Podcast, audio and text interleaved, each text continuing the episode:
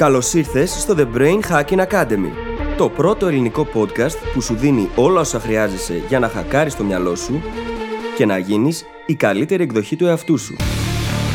Μαζί σου, η Φίλης Γαβριλίδου και ο Δημήτρης Γιώκας.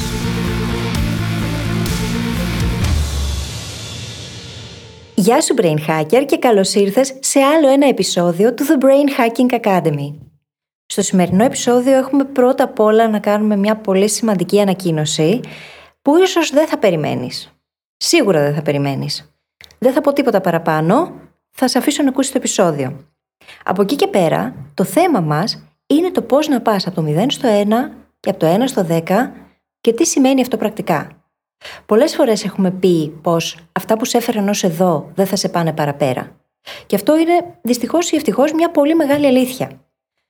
Όλα τα πράγματα στη ζωή απαιτούν την εξέλιξή μας. Η αλλαγή είναι η μόνη σταθερά. Και γι' αυτό το λόγο, σε αυτό το επεισόδιο, συζητάμε τι σημαίνει το να έχεις μείνει κολλημένος, τι σημαίνει το να κάνεις ένα ξεκίνημα και έπειτα να χρειάζεται να εξελιχθείς και ποιες είναι οι αλλαγές που αυτό μπορεί να φέρει μαζί του. Συζητάμε τι συμβαίνει σε επίπεδο δεξιοτήτων, ταυτότητας, ψυχολογίας. Τι μπορείς να κάνεις ξεκινώντας για να αποφύγεις αυτό το κόλλημα σε κάποια φάση στην πορεία σου. Πώς μπορείς να βρεις δηλαδή τα κριτήρια για την ιδανική σου καριέρα, την επιχείρησή σου, τα κριτήρια για τη σχέση σου και όλα αυτά τα πράγματα και το ρόλο που παίζει το να το κάνεις αυτό νωρίς ή έστω στη φάση εκείνη που αναγνώρισες πως έχεις κολλήσει και τελικά πώς μπορείς να διαχειριστείς αυτές τις αλλαγές που χρειάζεται να γίνουν για να μπορέσεις να πας από το 0 στο 1, αλλά και να φύγεις από το 1 και να προχωρήσεις προς το 10, το 20, το 40, το 100. Λοιπόν, πρόκειται για ένα πολύ σημαντικό concept, γιατί πολλοί άνθρωποι κολλάμε δυστυχώς σε καταστάσεις και μερικές φορές δεν εγκλωβιζόμαστε μόνο στα άσχημα, αλλά και στα καλά, και αυτό χρειάζεται να αλλάξει. Και γι' αυτό το λόγο προτείνω να το ακούσεις με πολύ προσοχή, να το απολαύσεις και κάπου εδώ θα σε αφήσω και θα σου ευχηθώ καλή συνέχεια. Καλησπέρα Δημήτρη. Καλησπέρα φίλης, τι κάνεις; Είμαι πολύ καλά θα πω. Πλησιάζει ο Σεπτέμβρης και δεν ξέρω κάθε χρόνο όταν πλησιάζει ο Σεπτέμβρης ε, έχω έτσι αυτή την περίεργη την αναμονή που είχαμε και από παιδιά όταν πηγαίνουμε σχολείο ότι θα ξεκινήσει κάτι καινούριο Συν και όλα τα υπόλοιπα τα οποία στην ουσία θα συζητήσουμε σε λίγο και θα τα μάθουν και οι brain hackers. Ναι. Εσύ πώς είσαι; Αρχικά να πω ότι η αλήθεια είναι ότι και εγώ το έχω αυτό πάντα με το Σεπτέμβρη και αυτό το Σεπτέμβρη έχει ένα παραπάνω λόγο να νιώθω κάτι καινούριο. Αυτά που είπες τώρα θα μοιραστούμε. Δεν θα απαντήσω καν το πώς είμαι. Θα πάω κατευθείαν στο πιστό. Και πολλά επεισόδια πριν είχα μοιραστεί ένα μικρό κόλπο. Μια φράση για να λες όταν είναι κάτι δύσκολο. Να λες δεν ξέρω πώς να το πω, οπότε απλά θα το πω. Ναι. Απλά πες το λοιπόν. Απλά λέγοντάς το λοιπόν. Θέλουμε να σας ανακοινώσουμε ότι σύντομα θα σταματήσει το The Brain Hacking Academy. Τουν, τουν, τουν, τουν. Έχεις μοιράσει πολλά εγκεφαλικά. Άφησα και την πάυση. Μην ανησυχείτε όμως. Ε, υπάρχουν καλά και κακά νέα. Ταυτόχρονα. Δεν είναι τόσο αρνητικό όσο ακούγεται αυτό που είπε τώρα ο Δημήτρης. ναι, ναι. Βασικά δεν είναι καθόλου αρνητικό και θα το πάρω κατευθείαν από εκεί. Ε, όλο αυτό ξεκίνησε πρώτα απ' όλα με πάρα πολύ σκέψη και θα έλεγα ότι σε πρώτο βαθμό ήταν ε, ορμόμενο από εμένα. Γιατί είχα προβληματιστεί αρκετά. Υπήρχαν πολλά κομμάτια της καθημερινότητας της δουλειάς στο The Brain Hacking Academy που δεν με γέμιζαν τόσο πολύ και είχα αρχίσει να μπαίνω σε μια διαδικασία να ψάχνω μέσα μου για κάτι διαφορετικό. Μην νομίζω ότι αυτό καταλήγει ότι έχω αποφασίσει να κάνω κάτι άλλο ακόμα, αλλά ανακάλυψα, ξαναλέω μετά από πάρα πολλές σκέψεις και πάρα πολλές συζητήσεις, ότι έχω ανάγκη να δημιουργήσω ξανά χώρο στη ζωή μου. Χώρο για να κυνηγήσω το intellectual curiosity μου, για να εξελιχθώ με έναν ίσως διαφορετικό τρόπο από αυτόν που μου έδινε όλα αυτά τα χρόνια το Brain Hacking Academy και η αυτοβελτίωση γενικότερα. Και σε κάποιο σημείο απλά πρέπει να συνειδητοποιήσουμε και χρειάστηκε και εγώ να το θυμίσω στον εαυτό μου παρόλο που το έχουμε πει ότι μερικές φορές πρέπει να αφήσουμε πίσω μας κάτι πολύ καλό για να αφήσουμε χώρο για κάτι καλύτερο. Για κάτι ακόμα καλύτερο. Και αυτή είναι μια πολύ δύσκολη απόφαση, αλλά είναι τελείως σε σύμπνοια με όλα όσα λέμε εδώ στο The Brain Hacking Academy και όλα όσα σημαίνει το να είσαι brain hacker. Οπότε μετά από πάρα πολλή σκέψη, κάνα μια συζήτηση με τη φίλη. Καιρό τώρα. Εσείς το μαθαίνετε αυτή τη στιγμή, αλλά εμείς το έχουμε συζητήσει κάμποσου μήνες τώρα. Θα βάλω εδώ μια ανατελεία.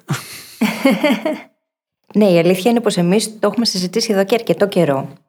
Και Και υπάρχουν πολλά πράγματα τα οποία συμβαίνουν στο παρασκήνιο και εσείς προφανώς δεν μπορείτε να τα δείτε ακόμη.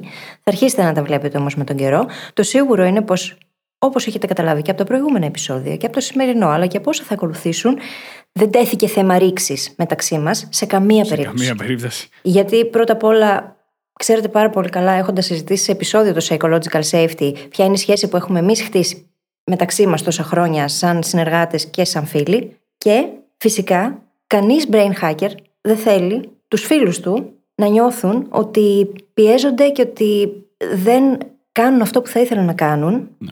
Ή δεν ακολουθούν αυτή την, ε, την έμπνευση, να την πω, να την πω την περιέργεια. Θα πω περιέργεια. Προτιμώ τη λέξη περιέργεια, γιατί αυτή σου ταιριάζει και πιο πολύ απ' όλα. Ισχύει. Και είναι σημαντικό πράγμα το να έχουμε αυτό το θάρρος και να κάνουμε το βήμα. Πολλές φορές, και θα το πούμε και μέσα στο επεισόδιο που θα ακολουθήσει, εγκλωβιζόμαστε όχι μόνο στα άσχημα, αλλά και στα καλά. Ναι. Και αυτό είναι άσχημος εγκλωβισμός. Γιατί ενώ βλέπεις ότι όλα πάνε καλά και γίνονται όπως θα τα ήθελες, κάτι σου λειπει Και αυτό που λείπει μπορεί να μην μπορείς να το βρεις εκεί που είσαι. Να χρειάζεται να μετακινηθείς. Και για να σας δώσω και λίγο περισσότερο context στο, στη όλη την πορεία, σε όλο το συλλογισμό. Όπως είπα πριν, ανακάλυψα κάποια στιγμή ότι δεν νιώθω πάρα πολύ καλά με τη δουλειά που απαιτείται καθημερινά. Το podcast το λατρεύω, να το ξέρετε. Ήταν αυτό που ξεκινήσαμε να κάνουμε κιόλας. Με αυτό ξεκινήσαμε και ήταν η ευκαιρία μας να μοιραστούμε με ένα μέσο που το ξέραμε πάρα πολύ καλά. Πράγματα που είχαμε ανακαλύψει με πάρα πολύ κόπο και πόνο και διάβασμα και να τα μεταδώσουμε με έναν ίσως λίγο πιο εύκολο τρόπο για να μπορεί ο κάθε brain hacker, εσύ που μας ακούς, να τα πάρεις αυτά και να τα εφαρμόσει στη δική σου ζωή. Και αυτό ήταν και θα είναι το αγαπημένο μου κομμάτι από όλο αυτό το ταξίδι. Αλλά εν τέλει, μέσα στην εβδομάδα, αυτό ήταν μια μειοψηφία. Και έπιανα τον εαυτό μου να αντιμετωπίζει μια μονοτονία και κάτι μου αρέσει σε όλα όσα έπρεπε να κάνω, ας πούμε, την υπόλοιπη εβδομάδα. Το οποίο από μόνο του δεν θα ήταν τόσο μεγάλο πρόβλημα, αλλά άρχισε να επιτίθεται στην αυτοεπίθεσή μου. Όταν κάτι δεν σου αρέσει, δεν αποδίδεις και όπως θέλεις. Και όταν έχεις μια φιλοδοξία και έχεις την όρεξη να αποδίδεις σε ένα συγκεκριμένο επίπεδο, φτάνεις σε κάποιο σημείο και λες: Μήπως εγώ φταίω, Μήπως είμαι τεμπέλης, Μήπως μου ξαναχτυπάει αναβλητικότητα, Μήπως κάτι δεν πάει καλά με μένα. Και μερικές φορές αυτό δεν ισχύει. Μερικές φορές είναι απλά το πού βγάζεις αυτή σου την ενέργεια και πού προσπαθείς να δώσεις στον εαυτό σου που επηρεάζει το πώς αυτός θα έρθει στην επιφάνεια. Έχοντας κάνει λοιπόν μια σχετικά σύντομη σύνοψη πολλών εβδομάδων και πάρα πολλών συζητήσεων, κάποια στιγμή στο τέλος αυτού κλήθηκα και εγώ να πάρω μια απόφαση τι σημαίνει αυτό για τη συνέχεια; Και το να δημιουργήσω χώρο για να ανακαλύψω ποιο είναι το επόμενο βήμα, το οποίο αυτή τη στιγμή δεν το ξέρω. Παραδείγματος, δεν έχω πει αυτό είναι το επόμενο πράγμα που θα κάνω.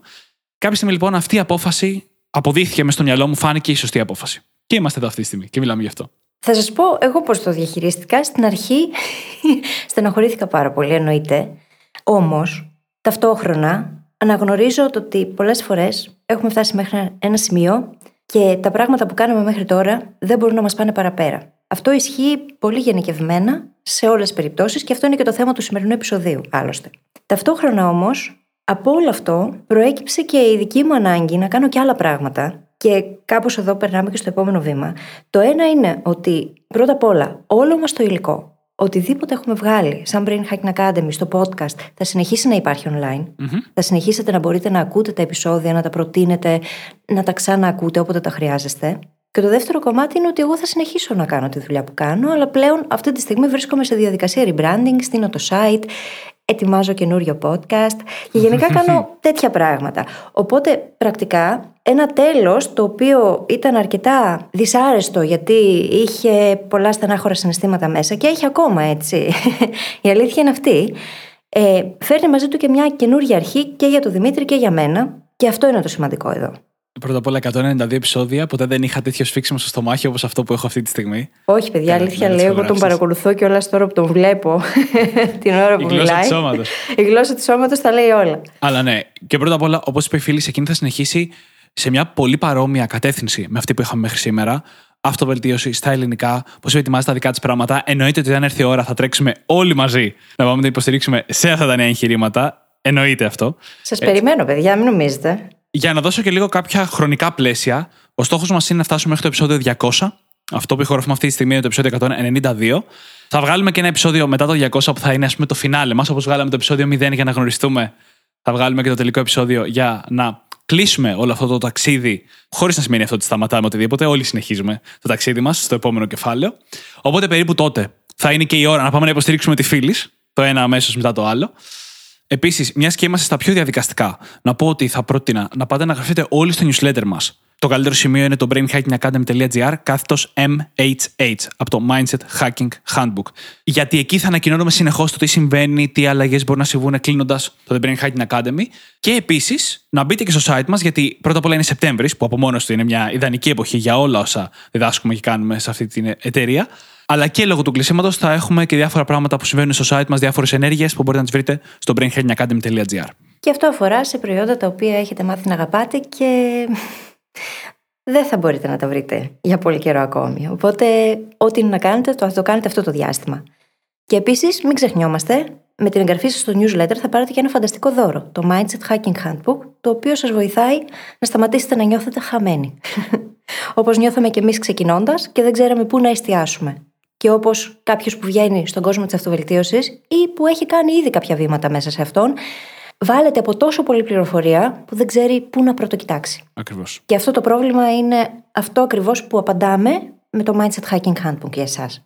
Και βλέπετε πώς μερικές φορές όλα αυτά τα κομμάτια που λέμε για το mindset, πράγματα τα οποία διδάσκουμε στο podcast, σε οδηγούν σε αποφάσεις που σίγουρα δεν είναι αυτονόητες, ίσως να φαίνονται και περίεργες από έξω. Εγώ, στους περισσότερους ανθρώπους που έχω μοιραστεί αυτή την απόφαση, δεν μπορώ να πω ότι την καταλαβαίνουν. Ε. Δεν μιλάω τώρα για τη φίλη η οποία μπορεί να το έχει ζήσει σε πολύ μεγάλο βαθμό έτσι και να καταλάβει ακριβώς όταν της λέω ότι κάτι δεν μου αρέσει ή κάτι δεν με γεμίζει. Αλλά παρόλα αυτά, μερικές φορές οι αποφάσεις που καλούμαστε να πάρουμε είναι δύσκολες και είναι πολύ σημαντικό, Α, να μην είμαστε παρορμητικοί. Σε καμία περίπτωση δεν ξύπνησα ένα πρωί, είπα κάτι δεν με κολλάει και το βράδυ τα είχα διαλύσει όλα στο μυαλό μου. Αλλά ταυτόχρονα μερικές φορές να τολμάμε και τη δύσκολη απόφαση. Γιατί αν προσπαθούμε να πάρουμε μόνο τις εύκολες αποφάσεις, θα βρεθούμε σίγουρα κολλημένοι σε κάποιο σημείο. Έτσι είναι. Και το πιο επικίνδυνο είναι όταν αυτό το σημείο είναι κάτι που οι άλλοι ή και γενικότερα αυτό μας θα το αναγνωρίζει ως ένα καλό σημείο. Είναι πιο εύκολο να μείνεις κολλημένος σε κάτι καλό από κάτι κακό. Ναι, έτσι είναι. Και δράτω με τη ευκαιρία, θα βουρκώσω τώρα, αλλά bear with me, να σου πω και στον αέρα ότι σε εκτιμώ και σε αγαπώ πάρα πολύ.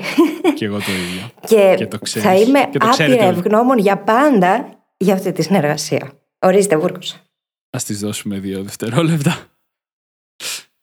Ναι, ωραία. Εντάξει, τα πήρα. Μπορείς να συνεχίσεις. Θα πω και για μένα ότι ήταν ένα φανταστικό ταξίδι. Είμαι τελείως διαφορετικός άνθρωπος από τον άνθρωπο που το ξεκίνησε και σε πολύ μεγάλο βαθμό αυτό οφείλεται σε αυτή τη συνεργασία στο Brain Hacking Academy και σε όλους εσάς. Θα πω ένα πρώτο μεγάλο ευχαριστώ τώρα και το πιο μεγάλο θα το πω στο φινάλε. Και να πω επίσης ότι όλο αυτό έχει πάρα πολύ ενδιαφέρον. Πρώτα απ' όλα για όσους μας ακολουθείτε καιρό, αλλά μπορεί να έχει και ενδιαφέρον από την άποψη ότι τέτοιες καταστάσεις βρίσκονται στη ζωή όλων μας. Αν λοιπόν έχετε οποιαδήποτε απορία, θέλετε να μας ρωτήσετε κάτι για το πώς το διαχειριστήκαμε μεταξύ μας, για το πώς φτάσαμε σε αυτές τις αποφάσεις ή οτιδήποτε, επικοινωνήστε αυτές τις απορίες και πιθανότατα θα χρησιμοποιήσουμε κάποιες από αυτές για να δομήσουμε και λίγο καλύτερα το φινάλε για να τις απαντήσουμε εκεί. Νομίζω ότι κάποια στιγμή, χωρίς να ξέρουμε ακριβώς πότε, θα κάνουμε και κάποιο live στα social media προκειμένου να το κουβεντιάσουμε και λίγο πιο έτσι απευθείας μαζί σας. Οπότε θα έχουμε την ευκαιρία να μιλήσουμε για οποιαδήποτε απορία ή κάτι τέτοιο στη συνέχεια. Ωραία. Και αφού συγκινηθήκαμε και τα είπαμε όλα, και τώρα μπορούμε να μιλάμε ανοιχτά, νομίζω ότι ήρθε η ώρα να περάσουμε στο επεισόδιο. Σύμφωνο. Σύμφωνο. Έτσι κι αλλιώς έχουμε καιρό να τα πούμε. Ωραία. Πάμε λοιπόν στο επεισόδιο. Το οποίο έχει σαν θέμα το πώς να πας από το 1 στο 10. Και τι σημαίνει πηγαίνω από το 0 στο 1 και από το 1 στο 10. Πρακτικά. Όλο μας το επεισόδιο είναι βασισμένο στην φράση και στην πραγματικότητα ότι αυτό που σε έφερε εδώ δεν θα σε πάει εκεί. Και δεν είναι τυχαίο. Φυσικά το θέμα που διαλέξαμε με βάση και την εισαγωγή που κάναμε για σήμερα. Τίποτα δεν γίνεται τυχαίο εδώ πέρα. Τίποτα, ναι. Αλλά είναι μια αλήθεια της ζωής ότι πολλές φορές φτάνουμε μέχρι ένα σημείο, μέχρι ένα καλό σημείο. Έτσι, έχοντας ξεκινήσει από κάπου και έχουμε βελτιωθεί, καταφέρει πράγματα. Και κοιτάμε το μέλλον και εκεί που θέλουμε να φτάσουμε και προσπαθούμε, σκεφτόμαστε ότι αν συνεχίσουμε να κάνουμε αυτό που κάναμε, θα πάμε εκεί που θέλουμε να πάμε. Αλλά αυτό τις περισσότερες φορές δεν ισχύει. Όλα τα κομμάτια της ζωής είναι χωρισμένα σε στάδια. Και σε κάθε στάδιο χρειάζονται διαφορετικά πράγματα να κάνεις και να είσαι διαφορετικός άνθρωπος για να φτάσεις εκεί. Αυτό ισχύει στη ζωή, στις σχέσεις, στη δουλειά, στις επιχειρήσεις, σε όλα τα κομμάτια της ζωής. Οι προκλήσεις είναι διαφορετικές. Παράδειγμα, όταν ξεκινάς ένα δικό σου εμπορικό κατάστημα, ας πούμε, στην αρχή ξεκινάς κάνοντάς το στο πλάι τα απογεύματα, πουλώντας δύο-τρία πραγματάκια μέσω ίντερνετ ή με όποιον τρόπο μπορείς, το οποίο απαιτεί τελείως διαφορετικά πράγματα από το επόμενο στάδιο που είναι το να το κάνεις κανονική επιχείρηση, να είναι η κύρια σου δουλειά, να ασχολείσαι με αυτό όλη μέρα, το οποίο μπορεί να απαιτεί τελείως διαφορετικά πράγματα από το να πάρεις αυτό το πλέον ας πούμε πετυχημένο εμπορικό κατάστημα και να το κάνεις μια αλυσίδα με υποκαταστήματα. Στη μία περίπτωση δουλεύεις εσύ κάθεσαι μόνος στα βράδια και απαντάς μηνύματα στο email, στο Instagram, στο e-shop. Στο επόμενο στάδιο έχεις υπαλλήλους, στο επόμενο στάδιο τρέχεις μια ολόκληρη αλυσίδα επιχειρήσεων. Με υπεύθυνους καταστημάτων κτλ. Είναι τελείως διαφορετικές οι προκλήσεις. Και όλο αυτό που περιέγραψες φυσικά και είναι και ένα ταξίδι αυτογνωσίας τεράστιο, έτσι, γιατί σε κάθε στάδιο είσαι διαφορετικός άνθρωπος. Και το θέμα είναι πως αν δεν αλλάξεις και δεν γίνεις αυτός ο διαφορετικός άνθρωπος, θα δυσκολευτείς πολύ να περάσεις στο επόμενο επίπεδο. Πάρα πολύ. Μοιάζει πάρα πολύ όπως αυτό που λέμε, που το είχε πει ο Einstein. Το ότι ένα πρόβλημα δεν μπορεί να λυθεί από το ίδιο επίπεδο σκέψης το οποίο δημιουργήθηκε. Οπότε μια επιχείρηση, για να μπορέσεις να την πας στο επόμενο level, χρειάζεται να αλλάξει και επίπεδο σκέψης. Αντίληψης, συμπεριφοράς, ψυχοσύνθεση. Και αυτό συμβαίνει σε οτιδήποτε στη ζωή. Δεν συμβαίνει μόνο όταν ιδρύουμε μια επιχείρηση, αλλά και όταν κάνουμε οικογένεια, όταν κάνουμε μια σημαντική αλλαγή, όταν ξεκινάμε μια καινούρια καριέρα. Στην αρχή χρειάζεται να κάνουμε άλλα πράγματα σε σχέση με αυτά που θα κάνουμε στην πορεία και όσο εξελισσόμαστε μέσα σε αυτό που έχουμε αποφασίσει να κάνουμε. Και πολλές φορές αυτά τα πράγματα, επειδή δεν τα επεξεργαζόμαστε και δεν τα σκεφτόμαστε συνειδητά, μας κρατάνε πίσω. Ακριβώς το γεγονός ότι δεν τα κάνουμε ότι δεν μπαίνουμε στη διαδικασία συνειδητά να πούμε: Ωραία, τώρα θέλω να πάω εκεί. Ποια πράγματα χρειάζεται να αλλάξουν, με ποιον τρόπο χρειάζεται να το διαχειριστώ; Δεν τα κάνουμε αυτά. Ένα πολύ χαρακτηριστικό παράδειγμα είναι οι επιχειρήσεις. Και είναι πολύ χαρακτηριστικό ακριβώς επειδή είναι πολλοί εκείνοι που θέλουν να πάνε παραπέρα, αλλά μένουν κολλημένοι στο ένα. Δεν μπορούν να προχωρήσουν πέρα από αυτό. Να πάνε στο 2, το 3, το 10 και ούτω καθεξής. Και στην πραγματικότητα, για να το αναλύσουμε πλήρως, οι αλλαγές πρέπει να συμβούν σε δύο επίπεδα. Το πρώτο επίπεδο είναι οι αλλαγές που συμβαίνουν έτσι κι αλλιώς. Όσο εξελίσσεσαι, όσο περνάς τα στάδια και όσο περνάει και ο καιρός. Αλλάζουν οι ανάγκες σε αυτό που κάνεις. Αλλάζουν οι γνώσεις και οι δεξιότητές σου. Το τι σου φαίνεται δύσκολο, οι προτεραιότητές σου, η απόψη σου, η κοσμοθεωρία σου, η ψυχοσύνθεσή σου, όλα αυτά αλλάζουν μόνο και μόνο από αυτά που έχεις κάνει μέχρι σήμερα. Και αυτή τη στιγμή που μιλάμε, είσαι ένας διαφορετικός άνθρωπος από ότι ήσουν πριν δύο χρόνια που ξεκίνησες το τωρινό σου ταξίδι. Ταυτόχρονα όμως υπάρχει και η δεύτερη διάσταση. Αλλαγές που χρειάζεται να κάνεις για να πας στο επόμενο στάδιο. Δηλαδή, ένα, να αναγνωρίσει την αλλαγή που έχει ήδη γίνει και δύο, να αναγνωρίσει την αλλαγή που δεν έχει γίνει ακόμα και χρειάζεται να γίνει προκειμένου να φτάσεις εκεί που θες να φτάσεις. Γιατί κοιτώντας το μέλλον, κοιτώντα το στάδιο στο οποίο θες να πας, μπορεί να βρει κενά που ακόμα δεν τα έχεις καλύψει. Και το επόμενο πράγμα που να πρέπει να κάνεις είναι να τα καλύψεις. Μπορεί να είναι γνωστικά κενά, μπορεί να είναι συμπεριφορικά κενά, μπορεί να είναι ψυχολογικά, ψυχοσυναισθηματικά κενά, οτιδήποτε μπορεί να είναι. Ναι, και αν δεν καλυφθούν, θα εγκλωβίζεσαι ενδεχομένως στη ζώνη άνεσης. Εμένα αυτό που μου συνέβαινε παλιότερα είναι το ότι έμενα στο creative mode, γιατί μου άρεσε πάρα πολύ να γράφω, μου άρεσε να δημιουργώ και δεν περνούσα εύκολα στο marketing και sales mode. Σε αυτό που χρειαζόταν για να προωθήσω τη δουλειά μου. Και αυτό που τελικά διαπιστώνω, βλέποντας το εκ των υστέρων, είναι ότι απλά μου λείπαν δε, κάποιες δεξιότητες και γνώσεις, όχι οι δεξιότητες και γνώσεις, κάποιες από αυτές που χρειαζόμουν για να μπορέσω να το κάνω αποτελεσματικά. Και επειδή υστερούσα, ένιωθα πως υστερούσα σε σχέση με το creators mode, mm προτιμούσα να μένω εκεί. Και αυτό συμβαίνει για πολλούς από εμάς. Αλλά το θέμα είναι ποιες δεξιότητες χρειάζεται να αρχίσεις να καλλιεργείς, ποια ψυχολογικά εμπόδια ίσως χρειάζεται να ξεπεράσεις. Π.χ. ο φόβος της έκθεσης ήταν κάτι πολύ σημαντικό για μένα και για σένα. Και όλα αυτά δεν θα μπορέσουν, αν δεν τα αλλάξεις, δεν θα μπορέσουν να σε βοηθήσουν. Αντιθέτως, θα σε κρατάνε μονίμως πίσω. Η αλλαγή λοιπόν και η εξέλιξη χρειάζεται να είναι δεδομένα και ισχύουν για όλα όσα κάνουμε, αλλά και για όσα είμαστε. Γιατί δεν μιλάμε μόνο για δεξιότητες, μιλάμε και για την ίδια μας την ταυτότητα που χρειάζεται να αλλάξει. Μιλάμε για την ίδια μας την ψυχολογία που χρειάζεται να προσαρμοστεί στα νέα δεδομένα. Και όλα αυτά ξεκινούν και από τον τρόπο που σκεφτόμαστε. Αν σκεφτόμαστε ότι μέχρι εδώ μπορώ και δεν μπορώ να πάω παραπέρα, ε, μέχρι εδώ θα είμαστε. Το πιο κλασικό παράδειγμα, τουλάχιστον στον επαγγελματικό τομέα, είναι ότι όταν ξεκινάς, είσαι ο άνθρωπος που κάνει. Μπαίνεις σε μια καριέρα και πραγματικά το πρώτο στάδιο της καριέρας σου είναι να καταφέρεις να λάμψεις μέσα σε αυτό που κάνεις. Να καταφέρεις να αποκτήσεις δεξιότητες και να τις εφαρμόσεις και να είναι τόσο καλές αυτές οι δεξιότητες που να σου επιτρέψουν να προχωρήσεις παρακάτω στην καριέρα σου. Αντίστοιχα, όταν ξεκινάς μια επιχείρηση, βάζεις το κεφάλι κάτω και δουλεύεις όσο περισσότερο μπορείς και θέλεις, προκειμένου να κάνεις αυτή την επιχείρηση κάτι. Στη συντριπτική πλειοψηφία των περιπτώσεων, πάντα υπάρχουν εξαιρέσεις, όπως προχωράς στην καριέρα σου ή την επιχείρησή σου, κάποια στιγμή ο ρόλος που απαιτείται από σένα είναι αυτός του leader.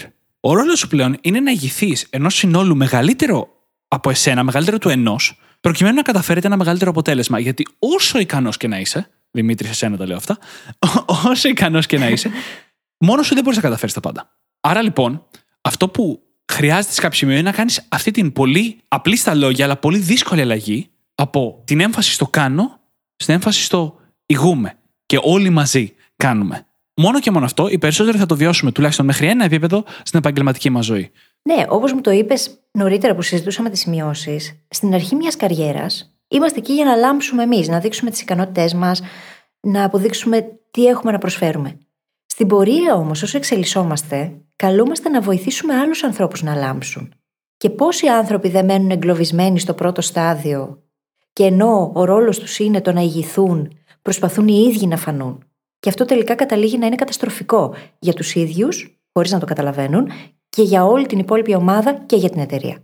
Υπάρχει ένα βιβλίο που λέγεται What got you here won't get you there. Αυτό που σε έφερε εδώ, πάει εκεί. Το οποίο δεν θυμάμαι να κάνω ότι υπήρχε πριν κάνω σημειώσεις για το επεισόδιο παρεμπιπτόντως. Και μέσα σε αυτό το βιβλίο είδα ότι έλεγε ότι το καλύτερο που έχεις να κάνεις σαν ηγέτης είναι να δίνεις το 100% του credit σε άλλους ανθρώπους. Δεν θέλεις να το παίρνεις εσύ, θέλεις όλα τα εύσημα να τα παίρνουν οι άλλοι. Γιατί η δουλειά σου είναι να κάνεις άλλους να λάμψουν. Το οποίο είναι τελείως κόντρα ρόλο από αυτό που έκανες πάντα για να φτάσεις σε αυτό το σημείο. Αυτό κι αν είναι shift, μετατόπιση τεράστια στην ταυτότητα, γιατί χρειάζεται να αλλάξουν πάρα πολλά πράγματα στον τρόπο που εσύ βλέπεις τον κόσμο, τον τρόπο που βλέπεις τον εαυτό σου, τον τρόπο που βλέπεις τη δουλειά σου και κατ' επέκταση όλες αυτές οι αλλαγές να γίνουν και στη συμπεριφορά σου. Και θα προσθέσω εδώ ένα νοητικό μοντέλο έξτρα, το οποίο βγάζει νόημα αυτά που λέμε. Ότι οι άνθρωποι στις καριέρες μας συνήθως ανεβαίνουμε στο επίπεδο της ανικανότητάς μας. Το οποίο τι σημαίνει; Όταν είσαι πάρα πολύ ικανός σε αυτό που κάνεις, λογικά μιλώντας, θα προχωρήσει και η καριέρα σου σε αυτό. Θα πάρεις την επόμενη προαγωγή και θα πάρεις και άλλες ευθύνες, και αν είσαι πάρα πολύ ικανός και σε αυτές, θα ξαναγίνει το ίδιο. Κάποια στιγμή λοιπόν θα φτάσεις σε ένα σημείο που οι αρμόδιοτέ σου θα έχουν αλλάξει τόσο πολύ, που η ικανότητα δεν σου βγαίνει πλέον, ας πούμε, τόσο φυσικά ή δεν θα είναι η ίδια ικανότητα με πριν. Αυτό συμβαίνει πολλές φορές όταν κάποιος από εκτελεστής γίνεται manager από εκεί που εφαρμόζει τις δεξιότητές του, πρέπει ξαφνικά να ηγηθεί. Και η ηγεσία είναι ένα τελείως άλλο παιχνίδι. Και οι περισσότεροι εκεί βρίσκουμε ένα πρώτο ταβάνι. Τώρα, αν μπεις στη διαδικασία να εξελιχθείς και προσπαθήσεις να γίνεις καλύτερος σε αυτό, τότε θα γίνεις καλύτερος σαν ηγέτης και θα συνεχίσεις να προχωράς παρακάτω. Αλλά πολλοί κόσμοι δεν μπαίνουν σε αυτή τη διαδικασία. Πολλοί κόσμοι νομίζει σε εκείνο το σημείο ότι έχει πιάσει τον τάβρο από τα κέρατα και ότι δεν χρειάζεται να εξελιχθεί πλέον. Ή για κάποιες ελάχιστες περιπτώσεις είναι πολύ δύσκολη και αργή αυτή η εξέλιξη. Άρα λοιπόν, ερχόμαστε σε ένα σημείο που το γεγονός ότι έχει αλλάξει ό,τι χρειάζεται να κάνουμε, μας εμποδίζει από το να προχωρήσουμε παρακάτω και να είμαστε καλοί σε αυτό που κάνουμε. Και θα ρωτήσω εγώ τώρα, έχει αλλάξει αυτό που καλούμαστε να κάνουμε, αυτό που εμείς στο μυαλό μας θεωρούμε ότι καλούμαστε να κάνουμε; Γιατί ξέρουμε πολύ καλά τι χρειάζεται να γίνει, εκείνο που δεν ξέρουμε είναι πώς να κάνουμε let go. Οπότε, παρόλο που οι εξωτερικές συνθήκες μας οδηγούν στο να πάμε στο επόμενο επίπεδο, εμείς κουβαλάμε μαζί μας αυτό το καινούριο επίπεδο και όλα τα παλιά, δεν αφήνουμε πίσω, δεν σταματάμε να κάνουμε όσα πια δεν βγάζουν νόημα σε ένα καινούριο ρόλο που έχουμε μπει. Και αυτό καταλήγει τελικά να γίνεται φαύλος κύκλος, γιατί μας κρατάει μονίμως πίσω. Και κάπως έτσι νομίζω ότι λειτουργεί και η ψυχολογία των micromanagers, ας πούμε. Γιατί προσπαθούν να ελέγξουν όλα εκείνα τα οποία κατέχουν πολύ καλά, εν μέρει επειδή νιώθουν ανασφάλεια για το ότι δεν μπορούν να ηγηθούν διαφορετικά. Αλλά αυτό είναι το σημαντικό. Να βρεις τι να σταματήσεις να κάνεις, για να σταματήσεις να το κάνεις, να αρχίσεις να εμπιστεύεσαι τους άλλους ανθρώπους γύρω σου, να τους δίνεις τα εύσημα και να αρχίσεις να καλλιεργείς όλα εκείνα τα skills που χρειάζεσαι για τον νέο ρόλο. Και είναι πάρα πολύ σημαντικό αυτό που λέει φίλης αυτή τη στιγμή. Είναι πολύ εύκολο να σκεφτόμαστε σε όρους του τι έχουμε να κάνουμε. Ακόμα και μέχρι τώρα στο επεισόδιο μιλάμε για το πώς αλλάζει αυτό που πρέπει να κάνεις και πώς αυτό που σε έφερε εδώ δεν θα σε πάει εκεί, άρα πρέπει να κάνεις κάτι άλλο. Αλλά είναι πολύ καλύτερο να αρχίσουμε να σκεφτόμαστε σε όρους τι πρέπει να σταματήσω να κάνω. Όχι τι καινούριο πρέπει να κάνω από εδώ και πέρα, αλλά τι από αυτά που έκανα μέχρι σήμερα δεν εξυπηρετεί πλέον τον σκοπό μου και τον επόμενο στόχο σε αυτό που προσπαθώ να καταφέρω. Είναι καλύτερο να έχουμε μία to stop λίστα παρά to do λίστα. Είναι σαν το Warren Buffett, την ιστορία με τον πιλότο, που γράψαν τα 25 πράγματα, κύκλωσε τα 5 πιο σημαντικά και του λέει τα άλλα 20 είναι your not to do list η λίστα με πράγματα που δεν αγγίζεις μέχρι να ολοκληρώσεις τα πέντε που κύκλωσες. Έτσι πρέπει να σκεφτόμαστε σε αυτές τις αλλαγές. Έτσι πρέπει να σκεφτόμαστε γενικά, Δημήτρη, τώρα εδώ που τα λέμε, γιατί το φόμο είναι πολλές φορές αυτό που μας οδηγεί στο να προσπαθούμε να τα κάνουμε όλα και τελικά καταλήγουμε να τα κάνουμε όλα επιφανειακά και μέτρια, να μην εστιάζουμε πουθενά, γιατί το focus, πόσες φορές το έχουμε συζητήσει, ότι παίζει καταλητικό ρόλο στην εξέλιξη του οποιοδήποτε. Όμως, από το φόβο μας να κάνουμε let go, κρατιόμαστε για από πράγματα τα οποία δεν βγάζουν πια νόημα. Και το θέμα είναι ότι αν συνεχίζουμε να λύνουμε τα ίδια προβλήματα ξανά και ξανά, και αυτά τα προβλήματα να μην εξελίσσονται, να μην ανεβαίνουν level, να μην γίνονται κάτι διαφορετικό, τότε κάτι κάνουμε λάθος. Ακριβώς. Και μάλιστα όλα αυτά που συζητάμε φέρουν ένα πολύ σημαντικό ερώτημα στην επιφάνεια. Είναι πάντα η καλύτερη ιδέα να προχωρήσουμε στο επόμενο στάδιο; Και το ξεκαθαρίζω αυτή τη στιγμή ότι η απάντηση είναι όχι.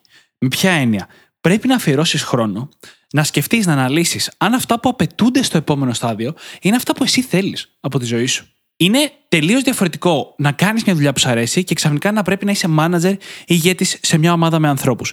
Είναι τελείως διαφορετικά αυτά που κάνεις κάθε μέρα και ευθύνε σου και μπορεί να μην σου αρέσουν τόσο. Μόνο σε ένα κλάδο ξέρω ότι έχει καλυφθεί αυτό που είναι οι προγραμματιστές, που σε πολλές μεγάλες εταιρείες έχεις την επιλογή η καριέρα σου να μην συνεχιστεί προς την manager πλευρά, αλλά προς το να γίνεις distinguished engineer, διακεκριμένο μηχανικό, σημαίνει κατά λέξη, το οποίο σημαίνει ότι εμβαθύνει τόσο πολύ στην τέχνη σου πλέον, στο επάγγελμά σου, που με βάση αυτό προχωράει η καριέρα σου. Αλλά δεν το έχω δει σε κανένα άλλο επάγγελμα. Όλα τα άλλα επαγγέλματα που έχω εγώ στο μυαλό μου σε πάνε προς μια κατεύθυνση manager όσο προχωράς. Αντίστοιχα, όταν έχεις μια επιχείρηση, είσαι σε ένα σημείο, η επιχείρηση σου πάει καλά, έχεις προσλάβει δύο άτομα, τα πληρώνεις καλά, εσύ βγάζεις αρκετά καλά χρήματα και είσαι πολύ χαρούμενος με το εισόδημά σου και με τη ζωή σου. Και για να πας στο επόμενο στάδιο, θα σημαίνει ότι πρέπει να νοικιάσεις μεγαλύτερο χώρο και να προσλάβεις άλλα πέντε άτομα και να έχεις να διαχειριστείς περισσότερους πελάτες. Και η ζωή σου μπορεί κάλλιστα με αυτή την αλλαγή να ήταν πιο περίπλοκη. Το θέλεις αυτό; Είναι αυτό που θες να κάνεις; Πάντα αξίζει αυτή η ερώτηση. Και σε οποιαδήποτε αρχή κάνουμε, ακόμα και στη μέση όταν είμαστε βέβαια, αξίζει να αφιερώσουμε αυτό το χρόνο για να δούμε αν βρισκόμαστε στο σωστό δρόμο για εμάς. Γιατί αν είσαι σε λάθος δρόμο, τι να το κάνεις; Αν για σένα μια σημαντική αξία είναι η ελευθερία και η γεωγραφική ανεξαρτησία, τυχαία τα λέω. και εσύ πας και ιδρύσει εταιρεία κάπου όπου πρέπει να βρίσκεσαι σε πραγματικό χώρο συγκεκριμένες ώρες της ημέρας, τότε κάτι έχεις κάνει λάθος εξ αρχής. Κάτι δεν υπολόγισες καλά. Γιατί αν τα κριτήρια της καριέρας σου ή τα κριτήρια της επιχείρησής σου δεν είναι αυτά που εσύ πραγματικά θέλεις, θα καταλήξεις να κάνεις κάτι που νόμιζες ότι ήθελες και θα οδηγήσεις στο να είσαι δυστυχισμένος. Ακριβώς. Και όπως καταλαβαίνετε, κάποιες από αυτές οι ερωτήσεις, σε πολύ μεγαλύτερο βάθος, οδηγήσαν και σε όλο αυτό που ανακοινώσαμε στην αρχή. Γιατί στη ζωή μας, είτε σε αυτά που έχουμε ήδη δημιουργήσει, είτε σε αυτά που σκεφτόμαστε να κάνουμε, θα φέρουμε μπροστά μας κάποιες προκλήσεις, κάποιες ευθύνες, κάποιες προτεραιότητες, οι οποίες έρχονται ως συνέπεια των επιλογών μας. Και η βασικότερη ερώτηση που χρωστάμε στον εαυτό μας είναι: Είναι αυτές οι προκλήσεις, οι ευθύνες, οι προτεραιότητες αυτές που θέλω αυτή τη στιγμή; Και αν είμαστε ειλικρινείς, μερικές φορές η απάντηση θα είναι όχι και αυτό μπορεί να είναι πάρα πολύ τρομακτικό, πιστεύετε με. Ξέρεις τι τελικά, εκείνο που καταλήγει να κάνει τη ζωή μας καλύτερη είναι το να αποφασίσουμε ποια προβλήματα θέλουμε να λύσουμε και ποια δεν θέλουμε να αντιμετωπίζουμε. Γιατί δεν θα σταματήσουν να υπάρχουν. Σε κάθε επίπεδο της εξέλιξής μας θα συνεχίσουμε να αντιμετωπίζουμε προκλήσεις. Για να μην λέω προβλήματα. Το θέμα είναι ποιες από αυτές θέλουμε να αντιμετωπίζουμε, ποιες μας αρέσουν, ποιες θεωρούμε πρόκληση και τις διασκεδάζουμε και ποιες όχι. Αυτές που δεν θέλουμε είναι που δημιουργούν το μεγάλο άγχος και το στρες και τελικά καταλήγουν να καταστρέφουν την ίδια μας την ευτυχία. Ο φίλος και παλιός μου μέντορας, Τζόναθαν Λεβί, έχει ένα σύστημα, μια τεχνική που τη λέει λίστα με τα κριτήρια καριέρας. Career Criteria List. Η οποία είναι μια πολύ βασική λίστα που αξίζει να κάνεις αυτή τη στιγμή που μιλάμε και να αποφασίσεις τι θέλεις από την ιδανική σου καριέρα. Α πούμε, θέλω να μπορώ να δουλεύω απομακρυσμένα και να μπορώ να βρίσκομαι όπου θέλω, όποτε θέλω. Για μένα προσωπικά δεν θέλω να έχω αυστηρό ωράριο, γιατί μου αρέσει το να μπορώ να πάω γυμναστήριο στη μία το μεσημέρι και ίσως μια μέρα να μπορώ να πάω να πάρω το παιδί μου από το σχολείο την ώρα που σχολάει και να δω φίλους το πρωί ή οτιδήποτε άλλο. Επίσης, μπορεί να θέλεις να βάλεις ένα ελάχιστο ποσό που θες να βγάζεις. Πόσες περιπόρε την εβδομάδα είσαι OK να δουλεύεις. Μπορεί να θέλεις να δουλεύεις κάτω από 20, οπότε να σκέφτεσαι για κάτι part-time για να έχεις πιο πολύ χρόνο. Μπορεί να είσαι OK να δουλεύεις παραπάνω ώρες αν να βγάζεις περισσότερα χρήματα. Είναι τα δικά σου κριτήρια όχι τα δικά μας. Και όταν έχεις αυτά τα κριτήρια σημειωμένα, μετά μπορείς να κρίνεις κάθε σου απόφαση με βάση το αν ταιριάζει σε αυτά τα κριτήρια. Και το ίδιο ακριβώς μπορείς να κάνεις και μια επιχείρηση που θέλεις να έχεις. Θέλεις να έχεις πολλούς εργαζομένους ή λίγους; Πιο πολλοί εργαζόμενοι, περισσότερη πολυπλοκότητα. Πάντα. Θέλεις να έχεις λίγους πελάτες που σε πληρώνουν πολλά λεφτά, άρα προσφέρεις μια ακριβή υπηρεσία, ή θες να έχεις πολλούς πελάτες που σε πληρώνουν λίγα λεφτά, όπως ας πούμε τρέχω ένα εμπορικό κατάστημα, ή πουλάω μια πιο φθηνή υπηρεσία; Και σε όλα αυτά βοηθάει να είναι και ξεκάθαρος ο σκοπός. Όχι μόνο σε σχέση με το πώς θες να ζεις, αλλά και με το τι είναι αυτό που θες να προσφέρεις. Δεν λέω τώρα να πάμε και να βρούμε το σκοπό της ζωής μας, ο οποίος έτσι κι αλλιώς το έχουμε πει, μπορεί να αλλάξει στην πορεία της ζωής, να τροποποιηθεί. Αλλά να είναι ξεκάθαρη αυτή η κεντρική κατεύθυνση. Να ξέρεις πώς θες να ζεις και τι θες να προσφέρεις και γιατί. όσο πιο πολύ αποκρισταλώνεται αυτό, τόσο πιο εύκολο γίνεται το μονοπάτι. Τουλάχιστον σε ό,τι αφορά τις αποφάσεις που χρειάζεται να πάρεις, τα ναι που χρειάζεται να πεις και αντίστοιχα τα όχι. Και το ίδιο ακριβώς μπορούμε να κάνουμε και στις σχέσεις. Μπορώ να βρω πολύ μεγάλη αξία στο να έχουμε μια λίστα με τα κριτήρια για το τι θέλουμε από την ιδανική σχέση για εμάς. Ποτέ δεν θα βρεις τον άνθρωπο έτοιμο για να κάνει την ιδανική σχέση. Οι καλές σχέσεις ξεκινάνε βρίσκοντας έναν άνθρωπο με τον οποίο έχεις χημεία, με τον οποίο έχετε κάποιες κοινές αξίες ξεκινώντας και μετά χτίζετε κάτι πολύ όμορφο μαζί. Δεν το βρίσκεις σαν ένα άλλο κομμάτι του puzzle το οποίο κουμπώνει τέλεια στην αρχή. Αλλά αξίζει να έχεις μια ιδέα για το πώς μοιάζει αυτή η ιδανική κατάσταση. Πού θες να πας. Και μετά οι σχέσεις αλλάζουν πάρα πολύ με τον καιρό. Το τι χρειάζεται να κάνεις τον πρώτο μήνα είναι τελείως διαφορετικό από το τι χρειάζεται να κάνεις τον πρώτο χρόνο. Το οποίο είναι τελείως διαφορετικό από το τι χρειάζεται να κάνεις όταν η σχέση περάσει τα πέντε χρόνια και πας για μια μακροπρόθεσμη σχέση. Και το ίδιο ακριβώς ισχύει και για τις φιλίες. Με άλλες παραμέτρους φυσικά. Γιατί και εκεί, αν δεν είναι ξεκάθαρα τα κριτήριά σου και καταλήγεις να γκρινιάζεις γιατί ο τάδε φίλος σου έκανε το τάδε ή τάδε φίλο σου είπε το τάδε, τότε κάτι δεν έχει πάει καλά με τους ανθρώπους που επέλεξες. Εσύ τους επέλεξες να είναι στη ζωή σου. Και χρειάζεται να το δεις. Ο κοινός παρονομαστής της ζωής μας είμαστε εμείς. Αν αυτός ο παρονομαστής δεν κάνει τη δουλίτσα που χρειάζεται για να ξεκαθαρίσει τι θέλει και τι δεν θέλει και ποια είναι τα κριτήρια στον εκάστοτε τομέα της ζωής του, τότε δεν μας φταίνε τα υπόλοιπα τριγύρω. Εμείς χρειάζεται να κάνουμε την αξιολόγηση και να αποφασίσουμε τελικά τι θα μείνει και τι θα φύγει. Γιατί πίσω από όλα όσα έχουμε πει σε αυτό το επεισόδιο κρύβονται δύο πράγματα, δύο παγίδες. Μία είναι να μην αναγνωρίσεις ότι πρέπει να κάνεις κάτι διαφορετικό για να πας στο επόμενο στάδιο. Και η άλλη είναι να εγκλωβιστείς τι αλλαγές που πρέπει να κάνεις για να πας στο επόμενο στάδιο. Όλο αυτό λοιπόν το τελευταίο κομμάτι έχει να κάνει με το να μην εγκλωβιστείς. Με το να είσαι εσύ που έχεις τουλάχιστον κάποιο έλεγχο στο ποιες είναι οι προκλήσεις που θα έχεις μπροστά σου. Γυρνώντας τώρα στον τρόπο που παρουσίασε το επεισόδιο στην αρχή, στο 0 μέχρι 1 και 1 μέχρι 10. Πρώτα απ' όλα, σαν concept, αυτό έρχεται αρκετά από το βιβλίο του Peter Thiel, το Zero to One, ο οποίος μιλάει περισσότερο για startups. Πολύ σύντομα θα πω το concept αυτό στα πλαίσια του βιβλίου. Ο Peter Thiel ισχυρίζεται ότι ο κάθε επόμενος μεγάλος επιχειρηματίας δεν θα κάνει αυτό που κάνει οι προηγούμενοι. Ο επόμενος Mark Zuckerberg δεν θα φτιάξει ένα social network, ο επόμενος Μάρκ Τσούκερμπερ θα φτιάξει κάτι άλλο καινοτόμο, καινούριο που θα γίνει μεγάλο κομμάτι της ζωής μας, αλλά αυτή τη στιγμή δεν έχουμε ιδέα τι είναι αυτό. Και δείχνει, αποτυπώνει την αξία που έχει το να πάρεις κάτι από το 0 και να το πας στο 1, δηλαδή να δημιουργήσεις κάτι καινούριο, σε σχέση με το να πας, ας πούμε, τώρα και να δημιουργήσεις άλλο ένα ακόμα κοινωνικό δίκτυο, social network, το οποίο είναι σαν να παίρνεις το 1 και να προσπαθείς να το κάνεις 10. Και αυτό έχει αξία στον κόσμο των επιχειρήσεων, αλλά είναι πιο δύσκολο να ξεχωρίσεις. Σε προσωπικό επίπεδο όμως θα το παρουσιάσουμε λίγο διαφορετικά. Οι στιγμές 0 έως 1 είναι όλες οι φορές που ανακαλύπτεις πώς να κάνεις κάτι ολοκένουργιο. Όταν, ας πούμε, ήμασταν εδώ στο podcast, το είχαμε ανακοινώσει, ξεκίνησα το φίλεμα, ένα μαγαζί, ένα e-shop για παραδοσιακά προϊόντα τροφίμων, ελληνικά παραδοσιακά προϊόντα, ήταν για μένα πάρα πολύ από το 0 στο 1. Γιατί δεν είχα ιδέα τι σημαίνει έχω e-shop. Δεν είχα ιδέα τι σημαίνει έχω ταμιακή μηχανή, τι σημαίνει μιλάω με λογιστές και μηχανικούς και νοικιάζω χώρο και κάνω μισθωτήρια. Τίποτα από όλα αυτά ήταν μια στιγμή 0 με 1 για εμένα.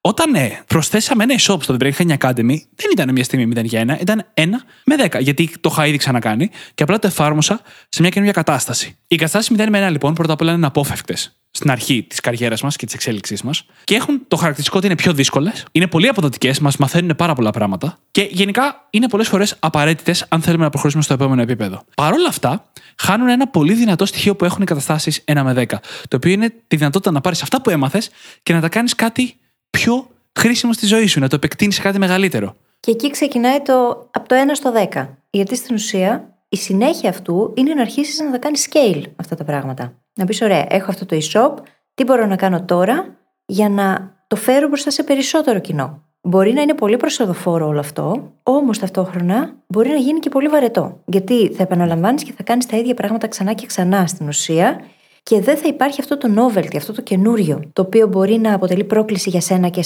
να σου αρέσει, να σε βοηθάει να εξελιχθείς. Οπότε εκεί χρειάζεται μια ισορροπία ανάμεσα στο novelty και στο να κάνεις scale αυτό το οποίο έχεις δημιουργήσει. Ακριβώς. Και αυτή είναι η διαφορά. Δηλαδή το 0 με 1 είναι πιο δύσκολο, πιο κουραστικό, αλλά σε φτάνει μέχρι ένα σημείο. Το 1 με 10 μπορεί να γίνει απλά πιο βαρετό, σου επιτρέπει να δημιουργήσεις κάτι μεγαλύτερο. Και μπορώ να πω ότι από προσωπική εμπειρία έχω ανακαλύψει ότι από τα πιο δύσκολα πράγματα που έχεις να κάνεις στην καριέρα σου ή στην εξέλιξή σου είναι να καταφέρεις να κρατήσεις τα πράγματα Γιατί αν μείνεις σε μια κατάσταση για πάρα πολύ καιρό, αρχίζει και έρχεται αυτή η βαρεμάρα. Μερικές φορές χρειάζεται να γίνονται τα ίδια πράγματα για πάρα πολύ καιρό.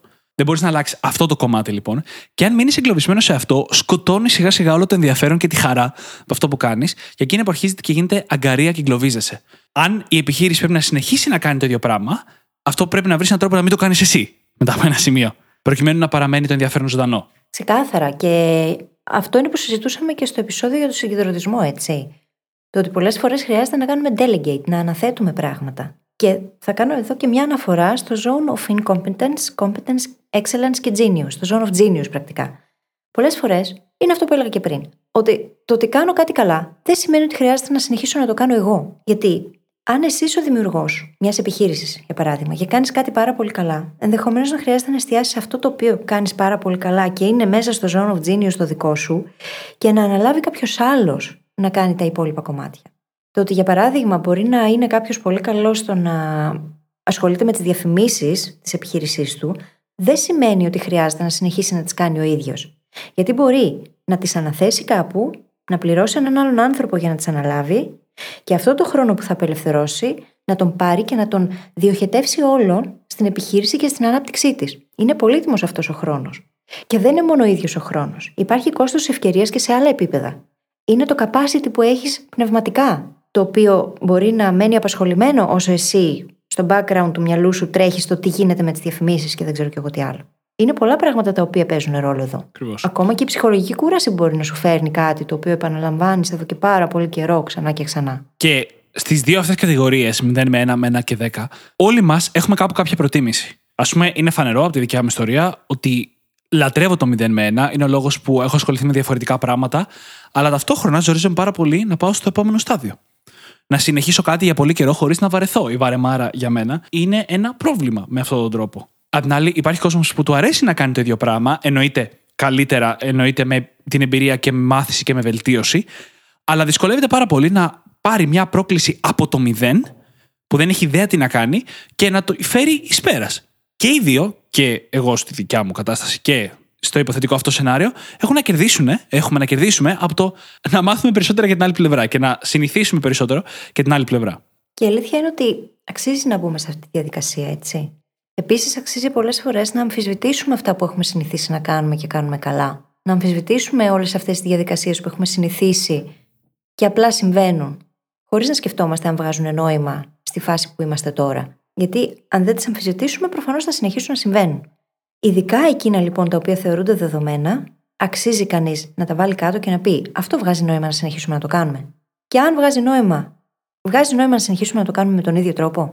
Ο ίδιος άνθρωπος να το αναλάβει ή κάποιος άλλος. Είναι πολλές τέτοιες ωραίες ερωτήσεις. Τα δεδομένα γενικά τείνουν να φέρνουν μαζί τους ένα καπάκι και να μην μας αφήνουν να πάμε πάνω από αυτό. Και εννοείται ότι κάθε κατάσταση είναι διαφορετική.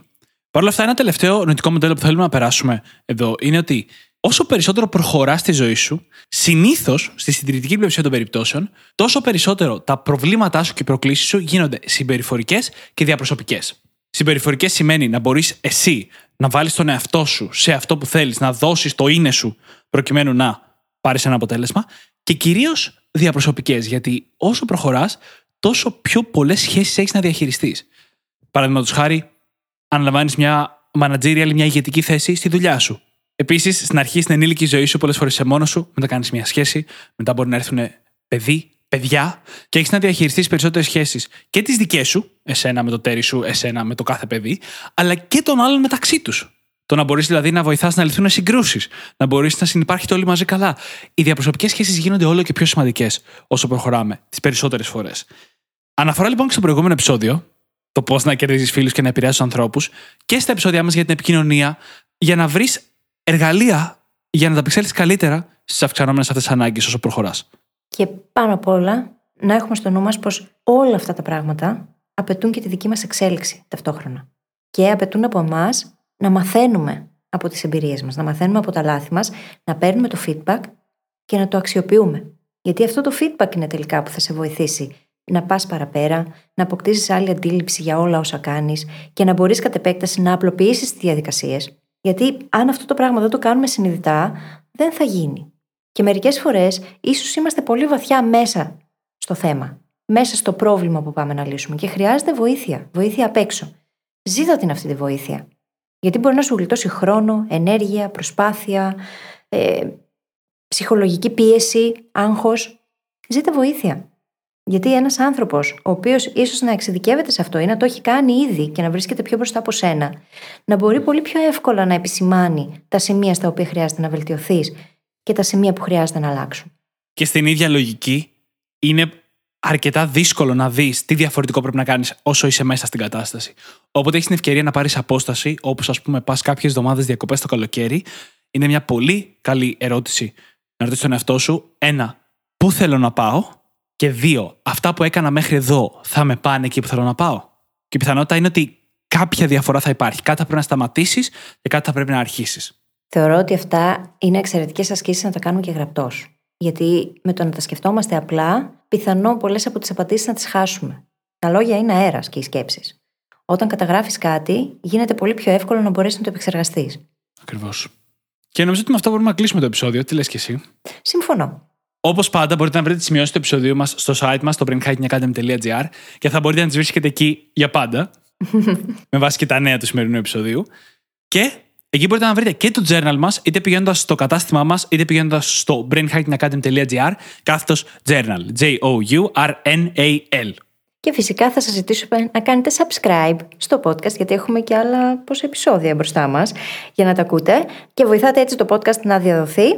Μας δίνετε και μας μεγάλη χαρά και αν υπάρχει ένας άνθρωπος που θεωρείται ότι έχει ανάγκη να ακούσει το συγκεκριμένο επεισόδιο, γιατί έχει κολλήσει κάπου στη ζωή του και δεν ξέρει τι να κάνει και πώς να εξελιχθεί, πώς να πάει παραπέρα, μοιραστείτε αυτό το επεισόδιο μαζί του. Σας ευχαριστούμε πάρα πολύ που ήσασταν μαζί μας και σήμερα και κάθε φορά όλο αυτό τον καιρό και σας ευχόμαστε καλή συνέχεια. Και από μένα ένα τεράστιο, τεράστιο, τεράστιο ευχαριστώ και καλή συνέχεια.